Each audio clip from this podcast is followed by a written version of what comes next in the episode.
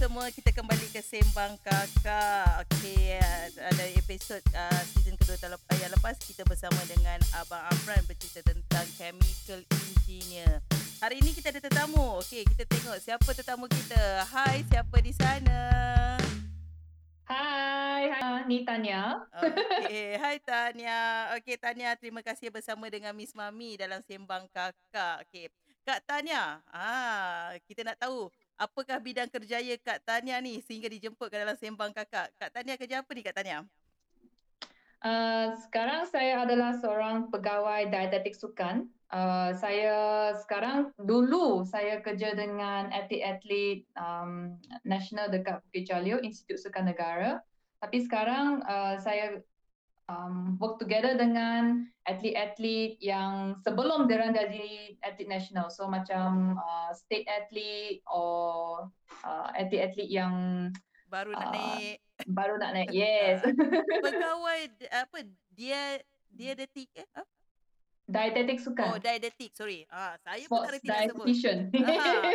Dalam English Nama sport. yang jarang didengar. Jarang didengar. Oh, kuat menarik eh pekerjaan ni. Ah, okey, Kak Tania boleh tak cerita uh, apakah uh, Kak Tania punya uh, dalam apa uh, kelulusan untuk masuk dalam bidang sport dietitian ni?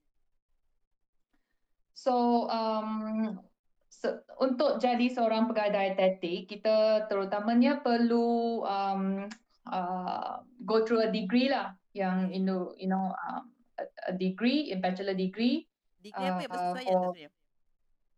Ah, apa? Degree, degree apa yang bersesuaian untuk uh, kesaluran ini? So degree dalam uh, uh, so khusus uh, nutrition, nutrisi Okay. uh, or dietetic. So either one. Tapi kena kena uh, make sure itu is not um not food science tau. Kalau, kalau food science tu dia tak boleh. oh, food so perlu science lain eh? nutrition. Food science lain. Hmm. Okay, food science agak Hmm, berbeza. sebab kita ada intern yang datang datang ke ISN untuk buat internship sebab dia minat kan uh, dalam sukan uh, uh, dan, dan, dan nutrition tapi dia realise after that yang sebab degree dia dalam food science Okay. dia tak boleh jadi nu, um, nutritionist pula. Uh. Oh. So apa apa beza? Apa perbezaan antara uh, bidang apa dalam uh, belajar nutrition dengan food science ni? Apa yang uh, nutrition ni more on uh, kimia ke, biologi ke? So uh, nutrition ni uh, kita ada subjek-subjek yang uh, science related. So macam apa yang uh, Kak Fila dah uh, suggest uh, beri contoh tu uh, macam kimia, uh, uh, biologi, tapi kita juga ada komponen-komponen uh, psikologi, counselling uh, yang dalam uh, apa dalam food science major tu dia tak ada. Sebab food science tu mainly you you you kaji um, makanan Oh, the food how you make the food better how the how you make the food tastier ah or Healthier how to make lah. the food product tu ah Okay. Hmm. So uh, as a sport dietitian, apa sebenarnya yang uh, Kak Tania uh, buatlah apa pekerjaan ni lakukan? Uh, apa sediakan makanan ke atau uh, melihat kan, uh, kandungan makanan tu berhasiat atau tak ke macam mana? So uh, there are few things. So kita uh, terutamanya kita akan um, buat a lot of education. So banyak sangat education yang kita buat dengan atlet sebab uh, education tu penting. Uh, uh, mula-mulanya kita perlu beri dia orang knowledge, knowledge tentang nutrition kan. Mm-hmm. Uh, kalau tak ada knowledge, you tak tahulah macam mana nak nak nak uh, change your diet or even to know yourself. So Mhm. first thing kita buat a lot of education dengan atlet-atlet.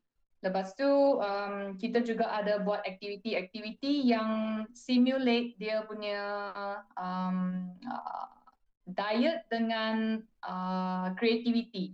So macam untuk buat intervention, sometimes kita perlu buat something yang creative so that the athlete will buy in tau.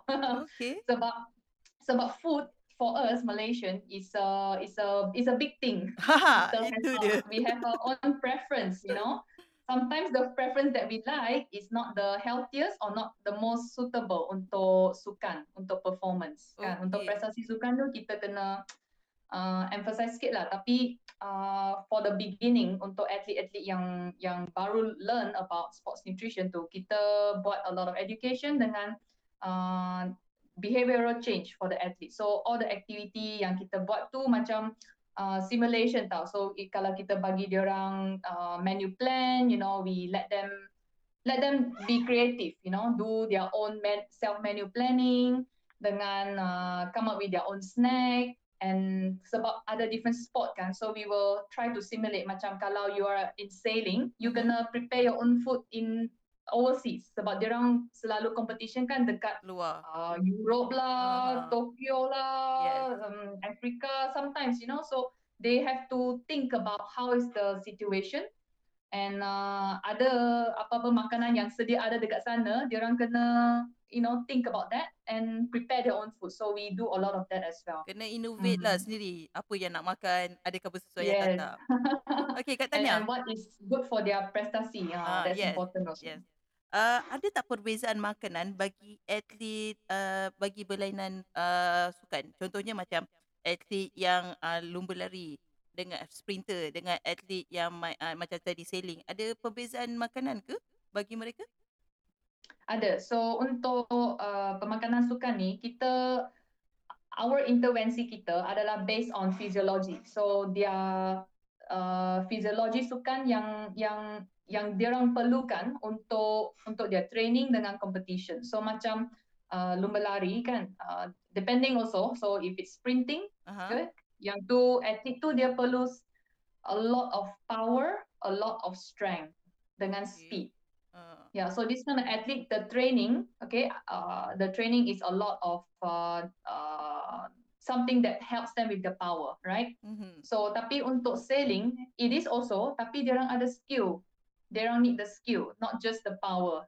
Sailing pun ada perlukan power tu, tapi dia orang sometimes also need the skill. So um, depending on on macam macam mana kata kalau depending on the requirement of the training dengan competition, kita akan buat intervention. So kalau atlet ni dia perlu um, dia perlu more focus on this uh, the strength to build up the strength.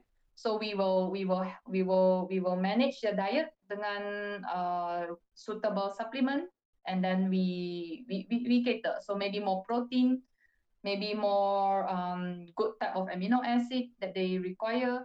Uh, kadang-kadang in the kita kata ada periodization kan kadang-kadang dalam uh, periodisasi training diorang diorang perlukan lebih carbohydrate sebab volume of the training is a lot for sailing. Sebab sailing tu sometimes you you are in the sea out there for two hours Panas under pula the tu. sun. Yes. Uh, so uh, not just the the the apa? The nutrition that you eat before but also nutrition dia orang perlu snack dekat laut. Hmm, Ya so they have betul. to eat ah lepas satu jam dia orang perlu you know refuel themselves sebab tak cukup kalau tak dia dia orang no more energy you know to to to sail to Mhm. sail back hmm Okay, Kak Tanya, uh, antara uh, melakukan uh, latihan dan juga menghadapi perlawanan, adakah jenis makanan tu akan juga berbeza? Yes, ada. So uh, biasanya kalau dekat competition tu sebab the intensity tu dah sangat tinggi because you go all out for the competition. Okay. Tapi different from training. Training biasanya uh, you are maybe doing more skill, skill type of training uh, depending on the sport lah kan. Hmm. Kalau team sport tu or something that uh, macam shooting semua tu you do more skill, right? But also you also have to have uh, a phase where you buat a lot of uh, endurance sebab untuk untuk uh, improve the stamina kan. So depending on the training. Tapi biasanya for competition we emphasize more on the uh, carbohydrate. So makanan yang boleh beri tenaga. So like uh, rice or noodle, you know, things that or, or roti, you know, things Hmm. that will be, give them more energy. Yeah, so we also include more of the macam sports drink sebab itulah yang yang beri um, uh, the quick apa quick energy for them sebab air cepat kan? yes Nak and recover. also so hydration yes Okay, uh, macam tadi saya dengar Kak Tania cerita pasal uh, apa nama setiap sukan dia uh, nak kena tahu dia skill atau tak, ialah nak tahu nak kena guna abdomen mana and so on. Maknanya sport dietitian ni dia bukan setakat nak tahu pasal makanan. So dia nak kena tahu pasal uh, apa uh, antolo- antologi Fisiologi. manusia juga kan? Yes. Oh, Perlu. bukan senang lah ingatkan pasal makanan semata-mata. Maknanya banyak kena No. belajar jugalah. Yes. So um, kalau uh, I mean for for us now, uh, sebab in dietetic for for for that subject, you learn about diseases kan, Hmm. uh, chronic disease, you know, uh, sakit jantung semua tu kan, or or diabetes. I mean, it's different type of disease. Tapi kita we we learn about different type of sport.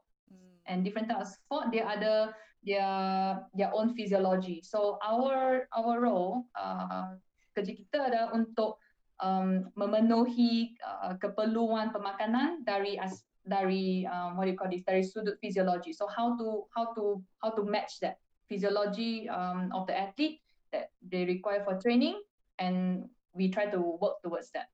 Okay, Hmm. means sebenarnya uh, dia bukan sekadar satu, uh, yalah kadang-kadang orang sebab orang dengar perkataan sukan sport dietitian makna lebih kepada oh, uh, tentang sukan dan sebagainya tapi sport dietitian ni banyak juga subjek sains yang dia kena mahir lah. Mm. Yes, so actually dekat Malaysia ni uh, Hmm. this one is uh, uh, I would say belum belum uh, not very comprehensive yet sebab di Malaysia tu uh, pemakanan sukan is just one uh, satu subjek yang yang Kecil, yang not sub-subjek lah.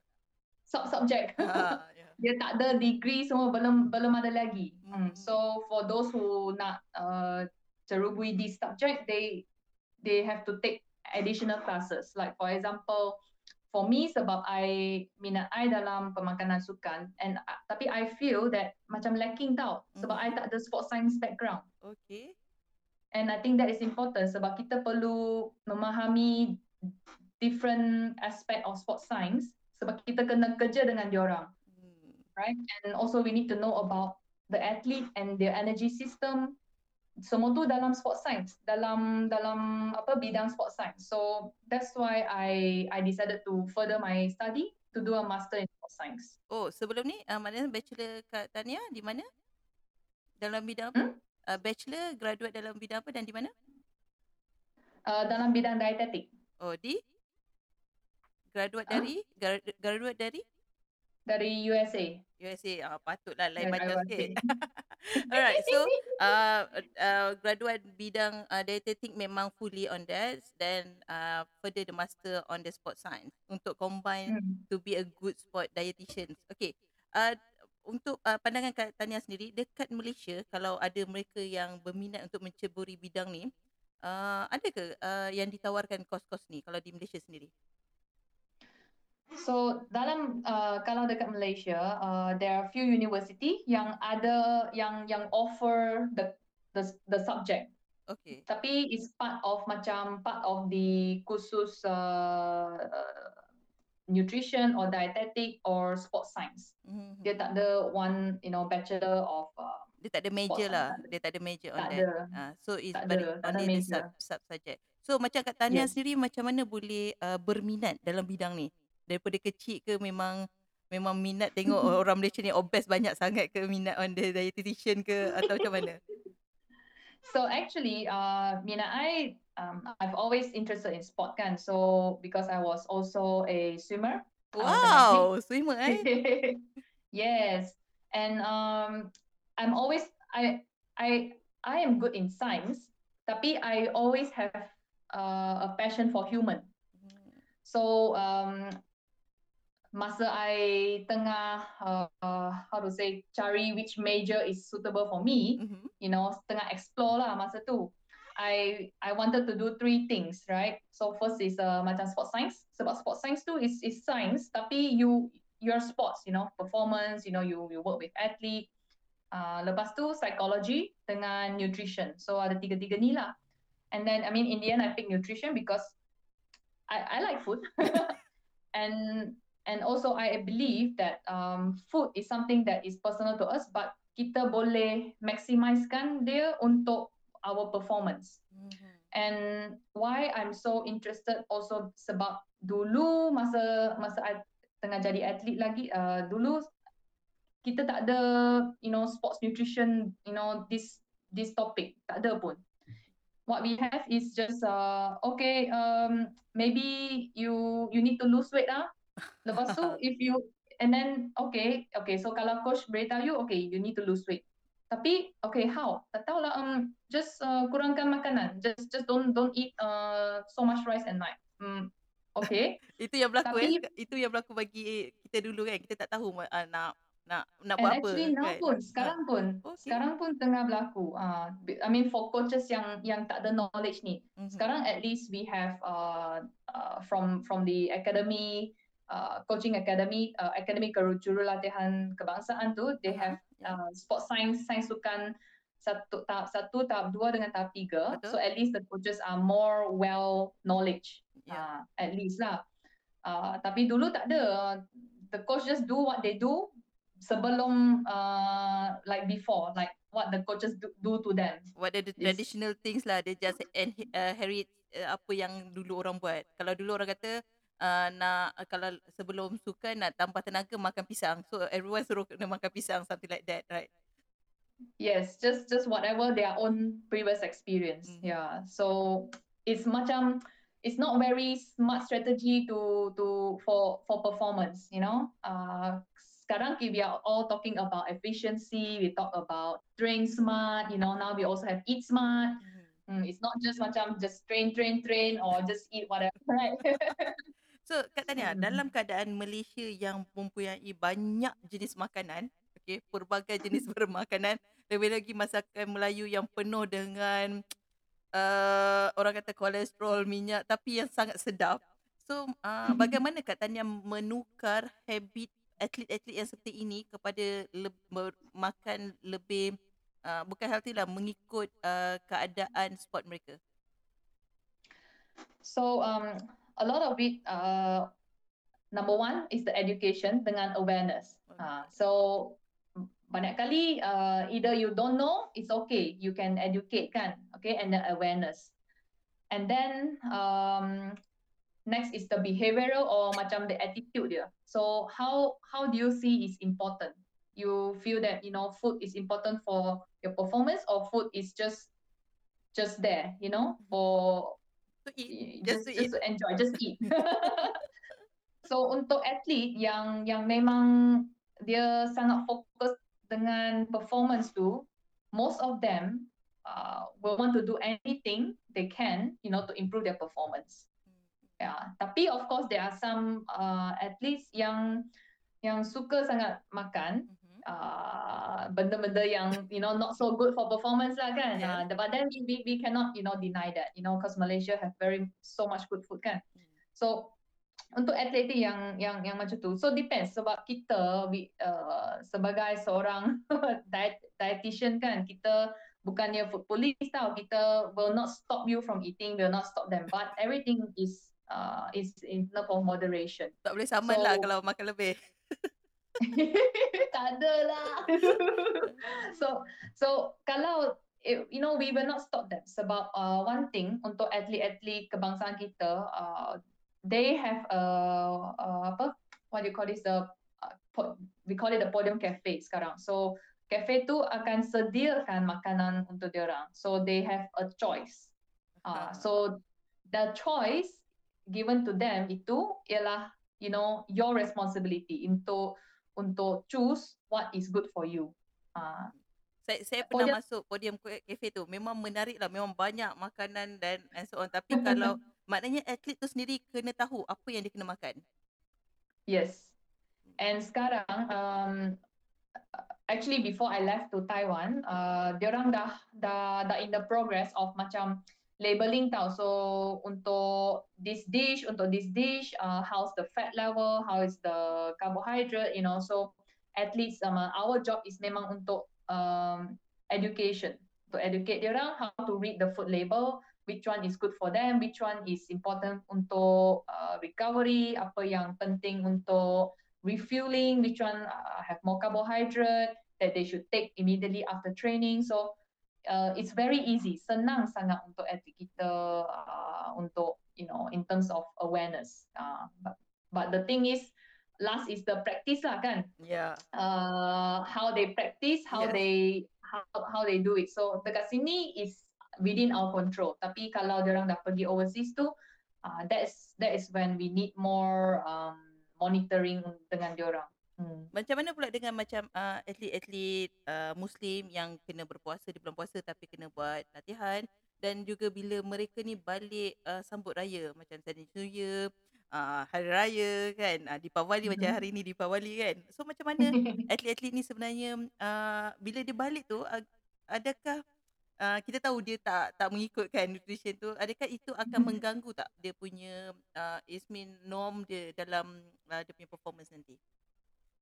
So uh, kalau untuk atlet yang sedang uh, berpuasa semua tu, kalau it's, uh, kalau kat Malaysia tu is still okay sebab they can they can apa the coach dia dapat uh, adjust the training time Mhm. uh, uh, that suit you know that is suitable untuk diorang untuk training. Uh, so uh, biasanya for the more higher intensity training tu diorang dah letak uh, for at night Oh. sebab uh, Boleh what do you call this lepas puasa kan after you dah fuel yourself you know dengan um, carbohydrate the food that you need uh, dia orang da- dapat training pula.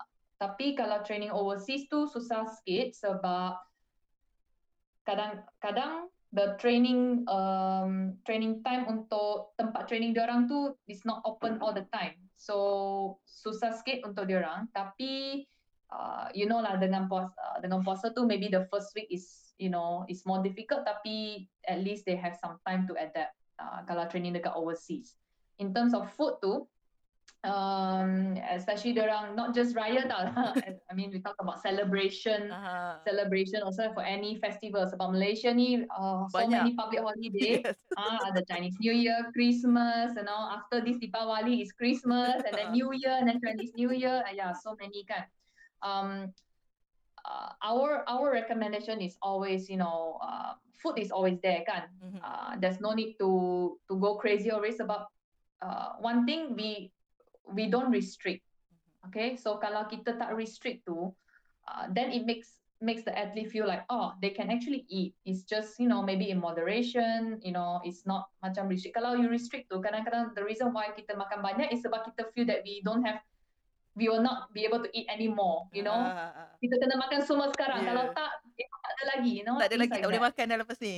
Habis kita but but also uh, kita we work together with the coach also. So uh, coach faham, uh, I mean the coach will know Mhm. sebab uh, atlet kalau balik raya semua uh, maybe they won't train so much. Mhm. but what the coach will do usually is they will make sure that when they come back, their physical fitness too is still there. Mhm. So on our part, you know, we also do um, body composition monitoring. Mhm. Tapi we, usually are not so strict unless uh, atlet-atlet tu ada dalam program weight management. So Oh. that one, uh, then they have to, then they have to uh, jaga sikit lah. Uh, tapi it's the same thing dengan training juga. If you kind of go off course too much, Mhm. you know, uh, dalam diet tu, it's you have to work even harder to catch up.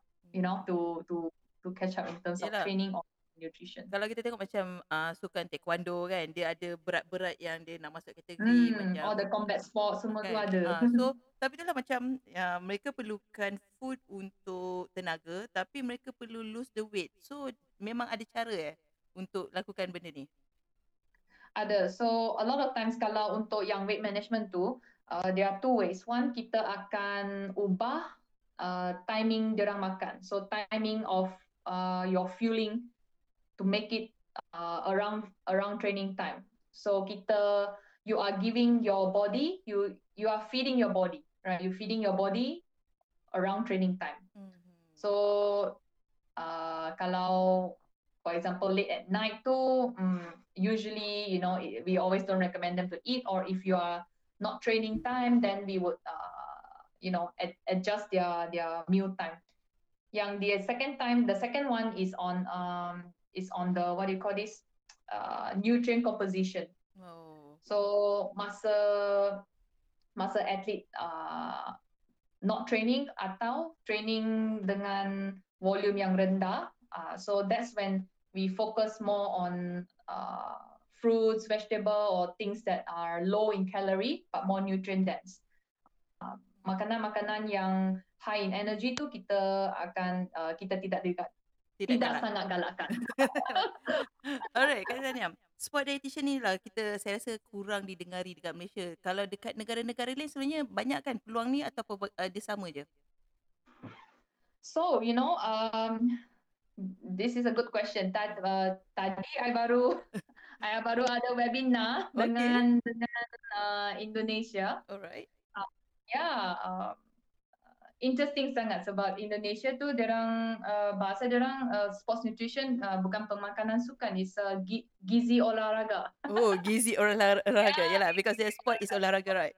Mm. Yes, uh, so uh, orang baru baru adakan uh, of four day, three day or four day sertifikasi untuk sports nutrition. Wow. Uh, bagi sesiapa yang yang minat dalam bidang uh, pemakanan sukan ni. So for for depends on the country. So uh, macam Singapore pun they are quite well established. Mm-hmm. In Thailand still okay. Dia orang macam kita still starting out. Uh, tapi untuk Europe, European country, US, Australia, dia orang dah quite established lah. Sama dengan uh, orang Asia macam Japan, mm-hmm. Taiwan, uh, orang dah, dah way ahead dah. Uh, China also the same thing. Hmm. So, so kita kena, kena up lah. Kena pick up. So Malaysia masih dalam uh, developing lah uh, sport uh, uh, dietitian ni kan. So uh, bagi Kak Tania sendiri, uh, adakah pemakanan sukan ni, atlet ni sepatutnya perlu tahu daripada mereka mula menjebakkan diri dalam bidang sukan di sekolah ataupun uh, okey je bila dah masuk sebagai atlet negara baru tahu pasal uh, sport dietitian dah pun still okay. Hmm, sepatutnya dalam uh, bukan pemakanan sukan tapi dalam you know knowledge uh, pemakanan ni dari primary school lagi. Yeah, I think they should learn about this. Tapi I'm not sure about now. I'm not sure about syllabus sekolah sekarang. Tapi um, I I know that untuk uh, private school dengan international schools, dia orang dah belajar dah tentang pemakanan. And my for me my goal and also currently what I'm doing uh, dalam dalam bidang pemakanan sukan ni kita cuba untuk uh, memberi pendidikan untuk uh, state athlete atau atau club athlete uh, to know about pemakanan sukan and how they can use nutrition to help them with their performance sebab you know uh, maybe dulu kita tak kita tak ada isu-isu macam ni tapi sekarang uh, surprisingly ada banyak um, children yang ada nutrition issues tau. Okay. Macam gut issues, celiac semua. It's very interesting. Mm-hmm. Or uh, food intolerance, allergy. Mm, they are quite a lot. so dah dah makin banyak sebenarnya benda-benda yang macam ni yang patut patut diketahui lebih awal lah sebenarnya. Hmm, yes. Uh, because nutrition ni is uh, is a behavior thing. Kalau dari kecil-kecil you makan macam ni, when you grow older, this is how you eat. Ini it's very difficult to change unless uh, you are very very strong mental and also you have good discipline. Tapi yang semua ni pun influence from family. Uh, kalau ibu bapa makan macam ni, kalau ibu bapa tak tak tak emphasize sangat pun hmm, susah juga. Alright, Kak Tanya, uh, tadi kita dengar apa bila atlet ni keluar negara, kena jaga pemakanan mereka juga dan sebagainya. So sebenarnya peluang sport dietitian ni untuk dapat pengalaman di luar negara pun banyak juga lah untuk ikut atlet dan sebagainya. Adakah mereka akan bersama juga atlet bila keluar negara dan sebagainya? Untuk atlet ke ke, ke saya? Untuk, untuk sport dietitian. Um, it, it depends. So kalau kalau sukan tu dia perlukan uh, seorang uh, nutritionist atau dietitian untuk ikut sebab tempat-tempat yang orang pergi tu will have issues then we will go. Tapi biasanya tak adalah. Cuma it, it really depends on the sport. Macam for example sailing. Mm-hmm. Uh, sailing tu because dia orang kena pergi overseas very often. Mm-hmm. Nah, coach dia request sebab coach they feel that atlet dia sailor sailor sailor dia dia tak tak pandai nak masak. tak pandai nak masak, you know, for themselves. Sebab sailor tu dia uh, they are very very very strict uh, uh, daily schedule tau. Mhm. Pagi-pagi dia orang kena prepare dah uh, their snack untuk breakfast sebab dia orang akan makan breakfast tapi ada second breakfast lagi. Uh, Oh. halfway in the sea Okay. makan makan uh, second breakfast dia orang uh, halfway to the training sebab kalau nak balik nak uh, sus is waste too much Yeah. time. Mhm. So it, uh, sometimes it's lunch tapi sometimes it's second breakfast. So pagi-pagi dia orang prepare their own breakfast dengan uh, second breakfast or lunch. Uh, makan makan tengah-tengah laut dah. So uh, they prepare their own food and then uh, after that they come back and then they have the second training again and then they have to cook their own food. Sebab boleh, dia orang boleh makan dekat sana tapi biasanya kalau if you're in Europe, in US, oh mahal tu nak makan luar ni. Yeah. allowance you know lah pun tak cukup Hmm. so dia orang boleh prepare tapi um, very interesting lah sebab dia orang prepare food tu macam okay roti sapu jam tu je the, the easiest way lah kononnya. the easiest way. Ah uh, so coach pun eh tak boleh lah makan roti hari-hari ni. Eh, eh how ah. So uh, we will teach them how to make macam onigiri you know something like a Oh. rice wrap atau sandwich yang uh, have more than just jam uh, things like that. Uh, something easy or macam uh, quesadilla atau wrap something that dia orang uh, out of the box you know something easy for them to to eat tapi you know they can prepare also you know it's not very difficult So ada Ah. peluang jugalah ke ke luar negara untuk uh, bersama-sama dengan atlet lah uh, in certain sport lah kan. yes of course Dan kalau kita dengar macam tu uh, seolah-olah macam uh, sport dietitian ni juga perlu tahu resepi yang banyak. Oh, of course.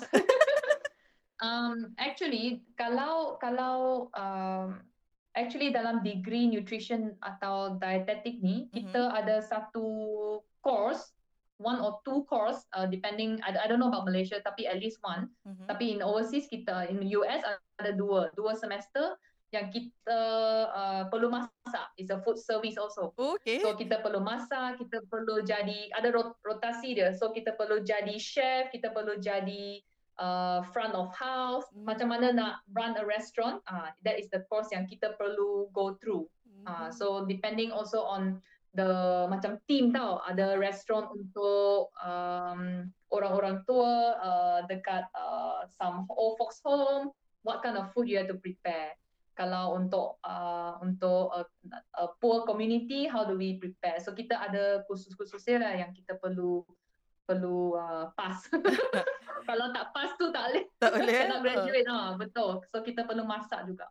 So it mean uh, apa the uh, sport dietitian ni bukan setakat nak kena tahu apa jenis pemakanan tapi nak kena tahu macam mana untuk uh, membuat pemakanan tersebut uh, makanan tersebut lah. Dan saya rasa uh, macam mana pula dengan um, yelah macam di Malaysia kita punya food uh, the main food is nasi. Okay. Uh, Hmm. tapi kalau atlet luar uh, ne- negara lain mungkin roti dan bila atlet tu datang ke Malaysia uh, dia nak kena adapt ataupun macam mana? Uh, so adakah ini juga dalam bidang tugas sport dietitian untuk uh, nak memastikan dia boleh adapt with the food dekat uh, kawasan tersebut ataupun we, uh, macam tadi lah we can innovate supaya dia bersesuaian dengan uh, dia punya sukan. Yes, so adaptation is is uh, one of the process lah yang yang atlet kena kena kena buat dengan cepat, kena adapt cepat sebab kalau you are high level athlete, you akan travel every month, you know, or or maybe every two months untuk competition atau training. So that's why uh, one of our job also um, untuk number one untuk survey tempat-tempat yang diorang akan pergi competition. So kalau dia orang akan pergi Afrika or South America or or somewhere yang tak tak yang biasanya makanan tu uh, very different macam maybe Russia kan. So first thing uh, our job is to survey tempat-tempat yang dia orang akan stay for a long time. Then the second thing is preparation. So penyediaan untuk dia orang pergi. So macam uh, preparing food yang dia orang familiar, comfort food Uh, macam bawa paket-paket Milo ke something that orang biasa tau Mhm. uh, just for just for just in case kan because one thing untuk sports performance is is first lah tapi the other thing is you need to understand we are all human juga. Mhm. We we we try to adapt tapi there are sometimes different people have different adaptation level. So kalau kita tak biasa dengan makanan or tak biasa dengan tempat tinggal or tak biasa dengan training, it will in fact it will impact our uh, performance and psychologically, you know, we don't feel good. Kita uh, tak rasa selesa lah. Uh, so that will affect the performance. So as a human, we need to also have something yang yang kita familiar. Hmm. Uh, so we will educate and uh, apa uh, prepare athlete untuk untuk that after we buat survey tu lah. So after Uh-huh. we survey, we make sure that we we we also help them with the preparation. Uh, and Right. then the adaptation tu is they they have to they have to adapt lah. That one is uh, through training. Kalau athlete yang dah high level macam Chong Wei atau all the high level badminton player kan, dia dah biasa dah. One month maybe two times dia orang pergi overseas. Mhm. So dia dah biasa dah, okay, I go to this competition, apa yang I perlu bawa? Apa makanan yang biasa lah I, I ambil, apa snack yang I perlu ada. Orang dah siap dah for two to three days. If the food, kalau makanan dekat sana, tem- negara tu tak tak uh, sesuai, orang dah ada their own apa, Good their lah. own uh, their own luggage. Dah bawa Ah, siap-siap lah daripada Malaysia. bawa uh, kicap manis lah, Oh. kicap-kicap Maggi, ya, oh, bukan kicap-kicap, cheese sauce cili Ah. semua. ah. Dia orang kan siap dah, dia orang dah tahu dah. It means for dietitian nak kena buat research dulu lah dekat kat country tu apa dia punya uh, makanan yang biasa ada untuk dia adapt with its our athlete lah kan yang keluar negara. Hmm. Hmm. Yes. Alright, Kak Hmm. Tania, ada beza tak sebenarnya pemakanan untuk atlet dan juga pemakanan bagi orang biasa, uh, sorry, atlet uh, kebangsaan dan juga atlet di sekolah yang baru nak, yalah, uh, atlet di sekolah biasanya mereka masih muda kan, uh, dia perlukan lebih banyak makanan. So ada perbezaan ke uh, daripada mungkin jumlah makanan ataupun saiz pemakanan ataupun daripada makanan yang perlu mereka makan? So untuk untuk atlet-atlet kebangsaan kita, they sebab training dia orang the number of hours yang dia orang train sehari atau seminggu tu is is quite long. So it also depends on the training sebab their energy intake tu is de- really depends on uh, berapa jam dia orang training. So uh, kalau let's say on the full scale training lah untuk untuk uh, atlet kebangsaan ni they they would eat you know at least 4,000, 6,000 sometimes Hmm. ya untuk untuk energy calorie. Tapi untuk untuk uh, uh, atlet-atlet yang baru nak start tu maybe one week dia orang train maybe just three time kan Hmm. three time four time. So the energy requirement tu rendah sikit. But for the national athlete tu sebab most of them are adult except for maybe gymnastic tu still uh, adolescent lah. Aha. But we talking about uh, kita uh, majority dah dewasa tau. Yeah. So actually walaupun dewasa and training, their requirement at per day Mhm. uh, might be also lesser sebab if you compare dengan dengan uh, remaja-remaja yang you know going through puberty semua, their energy requirement also quite high sebab metabolic dia orang is also quite high. Ah. Hmm. So um, actually for athlete yang yang growing too, they have a more different requirement uh, because they also need to grow. Uh, sebab nowadays there's a lot of parents yang push the athlete so much yang you know but they don't take care of the nutrition so actually they are facing stunted growth uh, or delayed growth sebab the nutrition doesn't match the the training. Terbantut Uh, lah, walaupun terbantut. it's just four times tau. Ah. Ah, Okay, Kak Yeah. Tania sendiri ada tak pengalaman yang uh, terpaksa menghadapi atlet yang tak nak ikut schedule uh, yang disediakan oleh sport dietitian tapi coach masih perlukan so macam mana keadaan ni berlaku dan macam mana diatasi? So um, this is in, challenge ni biasa ini is is is very normal. It's very common. Tapi uh, as a sports dietitian, I I will always um I will always have a clause sebab my role is to help the athlete, is to help uh, the athlete to perform and also to maintain their health. But you know, sometimes the culture of Malaysia, um, when something uh, not successful, kita akan point finger kan. Uh, Yeah. tapi yeah, but many times, kita, but we always uh, establish macam agreement tau. You know, I'm here to help you, tapi the change, you know, perubahan tu is up to the athlete. Coach tu perlu faham. Uh, but they cannot fully blame the athlete sebab kadang-kadang each athlete tu nak change tu susah sangat. Hmm. Uh, so some take time. So that's why uh, me, uh, for me adalah macam middle person. Tapi um, athlete tu have to have to put in the effort. Bukan I je yang yang yang push push push. Tapi atlet tu kalau dia tak nak is susah. Hmm. Ya. Yeah. Biasanya atlet akan dengar arahan coach. itu itu itu itu is a benchmark no, lah. Normal things lah. Yes, tak ada kompro compromise ya. Yeah? So atlet akan dengar uh, uh, coach-coach dah. Hmm. So we will work with the athlete dengan apa yang coach nak and find the middle point. Ya, kalau athlete rasa this is too hard, then we will fine tune what is the expectation of the coach. Coach tu nak apa? You nak achieve this. Okay, can we achieve another way? Hmm. Right?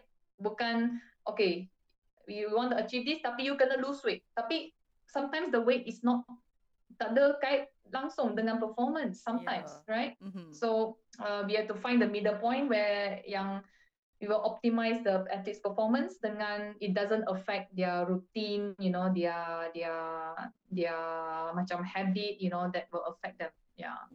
So Kak Tania, kalau kita tengok uh, atlet yang daripada kawasan sekolah uh, daripada bandar dengan atlet yang mm-hmm. mungkin daripada kampung pedalaman, mm-hmm. ada perbezaan tak bila mereka start over untuk uh, memulakan uh, sport dietitian ni lah. Mungkin atlet yang di pedalaman ni mereka mungkin punya skill yang baik tapi mereka tak mempunyai nutrition yang baik dalam badan sebabnya kurang makan dan sebagainya. Ada beza ke tak? Sepanjang pengalaman Kak Tania sendirilah. You know, actually, um, this is not for pemakanan lah, tapi actually kalau atlet-atlet yang uh, contohnya dari dari kampung-kampung kan, mm-hmm. actually they semangat dia orang is actually very high sebab you know they come from some uh, a place where yang more difficult hmm. you know so in terms of pemakanan tu when they are able to change their their dietary habit you know their performance improve so much tapi that the challenge lah tu uh, the hmm. challenge is sebab dia orang tak biasa dengan uh, makanan-makanan yang yang more nutritious tau. Okay. so that's the challenge kan? Or even sebab kalau dekat ISN dengan MSN tu dia orang ada cafe podium. Mm-hmm. first time ada free makan. You know? Uh, free flow. Free flow. Macam-macam makanan yang sedap-sedap. Uh, so the first maybe six months tu uh, you can see that uh, adalah put on weight lah. Culture shock on the food ah sebab sebab for for orang for atlet-atlet yang come from a, a not so well to do background, food tu macam uh, uh, precious tau. Uh, uh. Yes. So, yeah, they feel like wow, have to eat so much, you know. Hmm. Hmm. For for but it's but it's fine. That is just the learning. Uh, itulah learning process tu. Tapi tak apa sebab because once they are they are used to it, they're exposed, you know, to buffet style. Mm-hmm. So we we call it uh, it's part of the education juga lah. So you know when you are biasa dengan buffet style tu, you know which one to pick, which one yang yang boleh help you with your performance or which one that you need to for your training. So it's not everything. Kalau for example, um, uh, like for example Deepawali kan, okay, you know that okay tonight you're gonna have a celebration. Mm-hmm. all right you're not gonna um you know eat so much you know during the during the day or what but you will but you will make sure that you eat you know around your training time okay? And then kalau kalau if you are having a celebration later all right can you know you can always celebrate tapi you you you also you know uh, how to say it's a discipline thing lah. You mm. you know how much you eating right? Yeah they, boleh makan semua benda tapi ada portion-portion dia lah. Ada portion, yes, uh, yeah. So In katanya, lah. dalam banyak-banyak sukan, sukan apa yang uh, atlet ni kena makan banyak? Ada tak? Apa untuk uh, swimming, mm-hmm. uh, endurance swimming. The other one is uh, endurance athlete yang or cyclist. Dia orang kena makan uh, road cyclist tu, dia orang kena makan banyak juga. Uh, depends lah. Uh, female tu uh, maybe 4,000, 5,000. And then lepas tu ada juga uh, athletic uh, macam thrower semua yang badan-badan tu besar. Hammer thrower. Uh, so dia orang kena makan banyak juga. Hmm. Yes. So yeah, a lot. Hmm. Kalau But macam mainly, body bodybuilder tu? Bodybuilder dia ada ada tapi dia ada face dia. Dia ada ah uh, dia ada face dia. And also diet untuk dia orang pun um very they have their own uh, because bodybuilding is not part of uh, bukan part of uh, ISM pun. Tapi dia orang ada their own uh, face. Yang face ni kena makan apa yang face tu kena makan apa. So bila build up tu dia kena makan uh, more of the protein sebab dia nak build the muscle dia kan. Mm-hmm. uh, then close to competition tu dia food will reduce lah significantly dengan air sekali. To uh, yeah So yang mana lebih susah? Nak bagi uh, atlet uh, maintain dia punya uh, apa body ataupun nak naikkan ataupun nak turunkan body? Hmm. hmm. Ini macam challenging ni. you know, uh, actually I I I akan uh, cakap untuk untuk increase the body. Okay. Kalau bagi seorang atlet hmm. yang yang yang metabolism dia uh, is very high. Tinggi. dengan training volume pun sangat tinggi. Okay. untuk maintain dengan untuk increase yang masa-masa susah sangat. Sebab atlet tu akan rasa sangat bosan. Every day makan je. Makan 8 times a day. Makan Betul, pun bosan eh? 8 eight times. Sebab sebab one thing dia orang training kan. Lepas training dia orang penat. So masa penat tu you tak larat nak makan. Tapi kena makan juga Uh, so maintenance strategy kita akan galakkan um, uh, drinking or minum uh, macam protein shake or or some meal replacement yang yang senang nak nak masuk uh, sebab lepas training tu kadang-kadang dia orang tak ada tak ada selera nak makan. Uh. Okay. So, It quite sebenarnya sangat interesting eh. Uh, kerjaya sebagai sport dietitian ni banyak banyak kajian yang boleh dilakukan, banyak inovasi yang boleh dilakukan bukan setakat uh, yalah innovation kita bukan setakat pada perkara tapi pemakanan yang akan dimakan oleh uh, atlet-atlet kan. So uh, dan hmm. setiap setiap sukan tu mempunyai perkara berbeza so challenging yang saya bagi saya macam seronok untuk diceburi. Betul? Mm, yes, very. and there's also a challenge sebab you kena faham eh, depending on which sport you kena faham the competition mm. kan you kena faham how long is the athlete going to compete? Uh, ada 3 minute atau 1.5 minute hmm. atau 60 minute. Uh, yang tu pun kita kena strategize uh, the the the feeding untuk athlete tu. Uh, so it's quite it's quite fun. Alright kak Tania. Um apa nasihat Kak Tania kepada adik-adik kita yang uh, uh, macam berminat dengan uh, bidang nutrition ni terutama dalam sport uh, dietitian ni apa nasihat Kak Tania untuk mereka mulakan lebih-lebih lagi? Mana adik-adik kita yang baru lepas habis PM yang nak tak tahu nak pilih ni uh, uish, macam menarik pula uh, bidang uh, kerjaya ni. So apa nasihat Kak Tania untuk mereka? So um, nasihat I kalau uh, adik-adik minat uh, tentang pemakanan sukan first thing you kena kena be uh, interested in sport dengan nutrition. Itu itu is uh, paling basic sekali lah you know kalau you tak minat uh, sport tu susah sangat kalau you are just nutrition tapi sport you tak minat susah sangat sebab untuk fah untuk memahami you know physiologic sukan tu kadang-kadang you kena main sukan tu Okay. Kalau even though tak bagus pun, at least you you feel, you know, you feel okay. Uh, ya situ kena buat ni, kena ah, uh, then you understand. Ah, uh, kalau I bagi advice, kalau I bagi apa-apa nasihat, it makes sense. Hmm.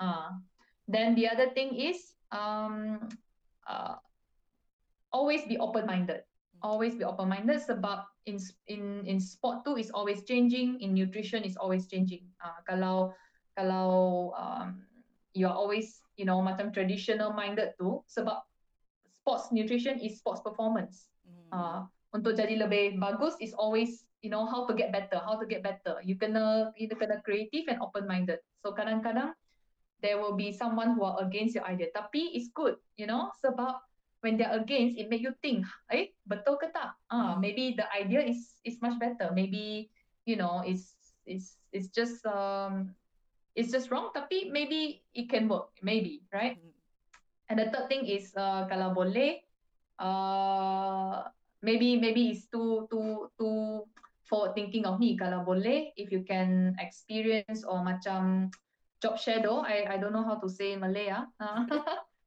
job shadow, you know, macam uh, follow follow like for example, uh, I'm a sports dietitian, uh, so you, maybe you can follow me one day to see what I Ah, do in a day.